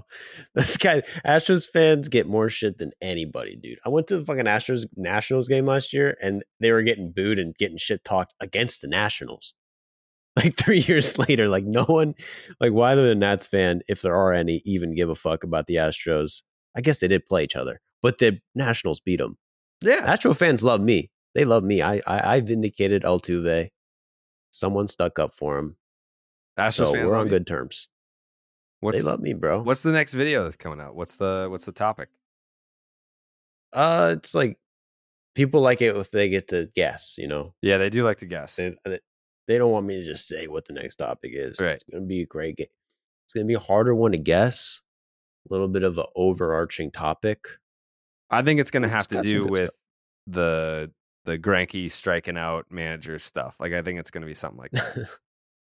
No, but that would be a cool video. Just like this mind blowing stats, I guess, for 15 minutes. yeah, I think you should do that. It'd be tough to. I would love to make another Granky video. I know you would. Isn't Granky that Well, like the Granky video is like the video that kind of like launched the channel a little bit? Well, I think it's the second most watched. Mm. So, in a way, yeah, that was massive. Yeah. Massive amount of views. Yeah. Uh I Oh yeah, like uh I I don't have like a ton of topics left. Like obviously like the Drew Maggi thing. Maggi? Maggi. Drew Maggi. Yes. Uh it's a cool story. I don't know. I mean like we there's not like a ton to add to that there. Like we, we could we could play the sound. I know Jay Hay's got to go soon. That's why I don't want to waste precious Jay Hay moments. We've got 7 minutes of Jay Hay left. Do you have any uh do you have anything that you would like to talk about Jay Hay? I mean, I, I I hit on most of them earlier. I mean, I'm always interested in the uh, the the upcoming slate. Uh, there are a few things Yeah, that interest me here. I mean, o- Ota- obviously, Ohtani against the worst team in baseball presents some intriguing possibilities, right? Mm-hmm. Perfect game. Um, Yeah, no shade to be thrown, but that's how it is. Uh, I'm interested in this. that. Do- What's that? Wouldn't want to throw shade on the A's no, now, Jay. no, no, no, no, no, no. Be respectful. Would not want to. Uh, the Seth Lugo thing is interesting to me. Um, a guy who was uh, exclusively a reliever for the entirety of 21 and 22, uh, coming out and throwing like a sub two and a half ERA through his first four starts, just spinning that curveball all the time. Um, he's up against the Cubbies today. Like the the Padres rotation, I think is not totally um, rock solid one through five. So Lugo being an answer there, I think, uh, is something that jumps out to me. And then, you know, as the as the caller said, the only one of the only two things of excellence on the Chicago White Sox happens to be taking the mound today, and Dylan Cease. Uh, unfortunately, he's going up against Shane McClanahan. Uh, I'm interested to see what McClanahan has for us after that wild last outing that we talked about, where he had what was it, 32 sw- uh, swinging strikes and 88 total pitches. Um, this matchup, Cease, Cease can do that kind of stuff too. So I'm very fascinated to see how many swings and misses we get in McClanahan Cease. That's about all that's on my mind. Okay. Uh, Kenley Jansen, three saves away from 400. Very uh, Gonna- limited club there. Going to be a very fascinating Hall of Fame conversation that people are going to need to have about Kenley Jansen because if Kenley Jansen gets 400 saves, or really even if he doesn't, but if assuming he does, if Kenley Jansen is not going into the Hall of Fame, then what is the standard for the modern believer? So I'm very interested to see how that plays out. Um, because 400 used to be kind of like the marker, and I feel like I feel like collectively we're not there with Kenley Jansen and the Hall of Fame yet, and I feel like maybe people need to get to be if they're going to put in Billy Wagner and Trevor Hoffman and people like that. I think Kenley Jansen's going to need to get his his due. Kenley Put him in, dude. Uh, so it's Mariano Rivera, Trevor Hoffman, Lee Smith, K Rod, John Franco, and Billy Wagner are the only other pitchers to reach the 400 save milestone. Three more. That's what I'm saying. Yeah, that's a big deal. I I hope. uh I mean, Billy Wagner deserves to be in the Hall of Fame. I didn't come prepared to make a Billy Wagner Hall of Fame case. I know no, that no, I've we written can about we it. can in the defer it. Yeah. Yeah, I've written about it in the past and ultimately arrived on, yeah, this guy's a Hall of Famer. Like, what are we doing here? Um, oh yeah, one last thing before uh, we let Jay Hay go. People were asking about where did the Mount Rushmores go? We'll we'll bring those back in the offseason. Like those are like a hey, we need some filler. Let's debate teams Mount Rushmores. The Monday, Wednesday, Thursday podcast schedule. There's plenty to Too talk much to talk about. about. For- yeah, Yeah. like for an hour, hour and a half podcast. Uh, there's plenty to discuss about um, news topics to be debating the uh the like Philadelphia Phillies Mount Rushmore. But we'll come back to it. We'll come back to it. Um okay. Baseball season's in full swing. There are games all day, every day. And when I'm watching all the games and recording all these podcasts every week, it can be tough to get a handle on it all. But thanks to Xfinity 10G network, I can stay on top of everything. With Xfinity 10G, you can power an entire house full of devices with ultra low lag, so you and everyone that you know can stream every single game at the same time and never miss a pitch. And if you're on the go, Xfinity has your back with millions of Wi Fi hotspots. Introducing the next generation 10G network only from Xfinity. The future starts now. Learn more at xfinity.com slash 10G. Uh, any games, any series this weekend, Joe, catch your eye? Oh, I don't know. Maybe the Mets versus the Braves. Oh, okay. Mets Braves. This is going to be an all out war on Twitter Whoa. between these two fan bases. They've been at each other's throats for the last three goddamn years. Mets Braves in Queens. Max Fried on the mound uh, on Friday. Saturday, you've got Spencer Strider on the on the mound for the Bravos. And then in the series finale, old Chucky Morton is getting the ball for a 140 Eastern start against the Mets. Uh, Joe, your prediction for the Mets Braves series this weekend? I think it's. I think the Braves are going to sweep them. You think And they're going to know, sweep? Yeah, I mean they're going to win two out of three at the very least, but I'm thinking a sweep. I think the Mets might steal one on Sunday, but I don't see anyone beating Strider. I don't see anybody beating Max Fried right now. Hmm. Braves, because dude, I watched this team. I have a fucking like, dude, a sixth sense. I watched this team my whole life. I Mhm. know when we're coming to a series, what's going to happen right every time. So when you get a good warm up series with the Marlins, that's the thing. But that the Marlins have been the best. I love the Marlins, bro, because the Braves will just go on a losing streak, and it's like, well, we're playing the Marlins in like two days, so just chill. Yeah. And then we'll sweep the Marlins, and then we're back on track. Okay. Right now, the Mets just lost. What they're about to get swept by the Nationals. The Nats. Yeah. Like, the net, the Pirates are going to uh, continue to eat because this weekend we got Nats Pirates. So the 17 and 8 Pirates are going to get to feast on the 9 and 14 Nats. Um, Jays Mariners, that's going to be a rematch of the postseason last year. Jays are obviously playing good ball right now. Mariners re- really need to get it going, but a rematch of last year's postseason. Uh, Rays, White Sox, feel like that's not going to go well for the White Sox. Uh, you're going to have the Angels and Brewers. I guess that that'll be somewhat interesting. I think the series that'll be really interesting too here is the Yankees and the Rangers. Like those teams have played very similarly to start the year. Uh, Astros Phillies, okay, little World Series rematch from this past October. Phillies Astros, and sadly enough, the Dodgers Cardinals. Like uh, that don't that doesn't do anything for me this year. like the Cardinals fucking suck. I don't know why. I mean, like I do know why, but like you, we're just so used to the Cardinals like being good, uh, and they fucking suck. So that's um pretty much You're right. You're just writing them off. You think it's over, like lost season. Cardinals. Uh man, I I hope that I'm wrong about the Nolan injury theory, but he looks fucking hurt, dude. And and Jay Hay had the numbers earlier. It it's it's pretty much in line with this guy is not right. Um, you don't just he he doesn't just like have stretches like these where he looks bad, the numbers are bad, uh, the exit view, like all of it. So I'm concerned about the health of Nolan Arenado, but I also don't think that the success or failure of the St. Louis Cardinals falls on the back of one guy. Like their starting pitching needs to be better. Um, they've had some uh, some bullpen hiccups, especially recently, with getting walked off by Nick Senzel the other night. So yeah, I don't know. I I I, I don't think it's and they sent matter. down Jordan Walker. Yeah, That yeah. seems weird, right? Yeah, that's 17, 718 OPS, right? It's not Yeah. horrible.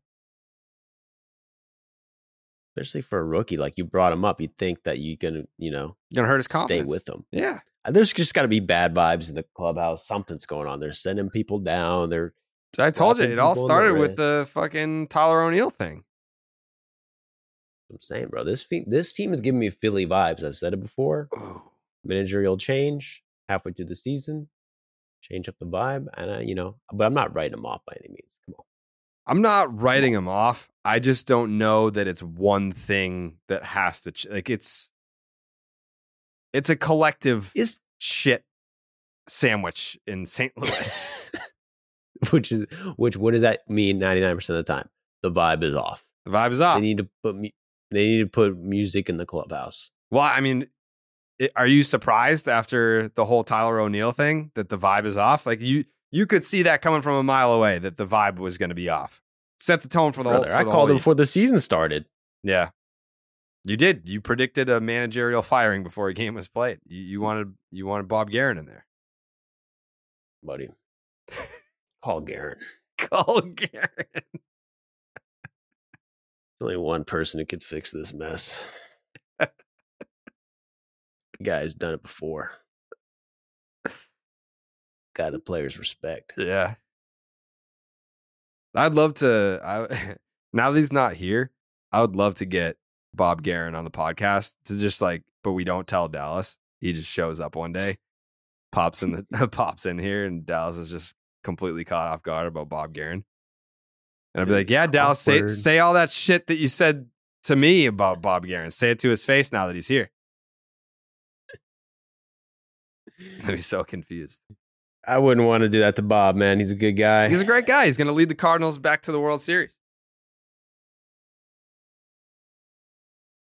We'll see. All right. I mean, he's uh what is he? The bench coach for the Dodgers? Something? Yeah. So he's surrounded by smart minds. Mm-hmm. He's surrounded by good leadership. Yeah. He's been he's been around the bend. Bring some of that Cali SoCal type energy. Bring it to the hard, you know, more of like the you know blue collar. I don't know what I've never been to St. Louis. I don't know what the fuck it is. I don't know anything about it. I don't know what vibe they got over there, but maybe a little more chill. Cali stoner. Bob Geren comes in to the vibe and makes the vibes better. Do you think Bob Geren's So a if we- stoner? yeah, Bob Geren's a stoner for sure. I didn't know Cali. that. That's because Oakland? because he's in Cali. Got it. Oh yeah, yeah, yeah. He's yeah. hmm That makes sense. All right, we got to take a break and talk about Zyn nicotine pouches. We're always talking about what a team needs to get to number one, but Zyn nicotine pouches are already there. Zyn has helped millions of people achieve a lasting change, earning the title of America's number one nicotine pouch. If you're a smoker or you're a dipper looking to make a change, look no further than Zyn. Zyn is made with six simple ingredients and is available in a wide range of varieties, including spearmint, citrus, and even coffee. And it's available in two strengths so you can control your nicotine satisfaction. Because it's discreet, you can enjoy it anywhere, anytime, so you never have to miss a moment of the game. Plus, every can of Zyn earns you points towards premium items like tailgating gear, top of the line tech, Zyn swag, even gift cards. Find your Zyn at your local convenience store or online at Zyn.com. That's Zyn, Z Y N.com. Warning this product contains nicotine. Nicotine is an addictive chemical. Okay.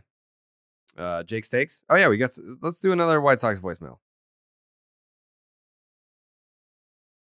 This fucking White Sox team. But just let me tell you. You know, we get this new manager and he's gonna say, we're gonna prepare to kick your ass every night. I don't know if they're talking about us as fans, but kick kick our ass mentally and physically because this Oh, fucking heard this team one. is awful to watch. Insufferable. It's like you look away for five seconds, it's a 4-0 lead. Our supposed our supposed pitching staff is awful. Didn't we hear Brutal this to one? watch. I think the guy from the uh, other voicemail said something similar.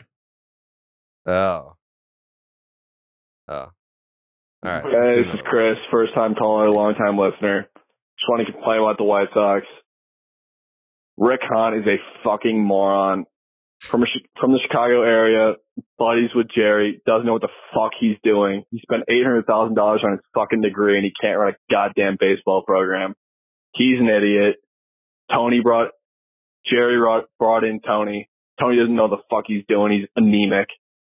That tanked the fucking team in 2021 all of a sudden no one knows how to fucking hit. We're two years later, still can't hit. The pitching's fucking tanked. We suck. Jerry should sell the team that fucking until Jerry sells the team, this team's not going fucking anywhere. We gotta do something. Is that it? Yeah, that's it. we gotta do something. We got to do something. Come on, we gotta we gotta do something. Yeah. We don't know what, but we got to do something. Um, all right. You know what? I got an idea. Me and Joe, we're going to go, we're going to head out of here. All right. Me, Joe, and Jake are going to head out of here, but uh, we're going to leave you with uh, a couple of, of the best uh, White Sox voicemails to to end the show today because we you guys deserve it. You guys you guys deserve to to vent, get this off your chest. Um, it sucks. I wish I wish Chicago deserves better. White Sox fans deserve better. So um, we will uh, we'll leave you with the the best of the best voicemails. Enjoy your weekend of baseball. We'll be back on Monday thank you to Corey Graves for stopping by. Appreciate you.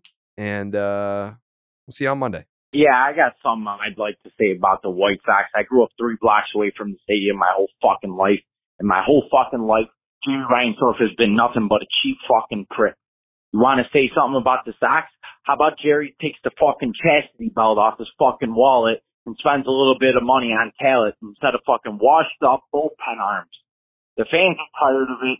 I'm tired of it. Chicago deserves better. We deserve a better owner. Grifol's a fucking shit show. It's La Russa 2.0. So if that doesn't sum up how Sox fans are feeling, I don't know what the fuck does. I really, really, really would like to have Ozzie back. There's nothing safe to say about this team. The best thing for this franchise has seven wins and lost 55 losses. So everyone from the fucking popcorn vendor to the fucking head coach gets fired. Tim Anderson will be a Los Angeles Dodger. It doesn't even fucking matter anymore. Dylan Cease can go to the Pirates, and they'll win more games than we will in the next five years, and we can have a chance at. Even the hot dog vendor won't do his job right. The team's a joke. The White Sox suck, and everyone gets injured with a step of a foot on dirt. Have a good one. This White Sox team is dog shit, wrapped in burnt hair. Giolito, Lopez, Kopech, Moncada, Eloy, you guys covered it. But everyone that they traded for is either a bust or can't stay on the field. Cease and Anderson, they're the only ones that are good. And Anderson, they stumbled upon. Anderson didn't go to his first major league ballpark until his major league debut. And the other problem about just the White Sox in general is we're always overlooked. When when you type in Chicago baseball, it's the fucking Cubs. When you type in Sox, it's the Red Sox.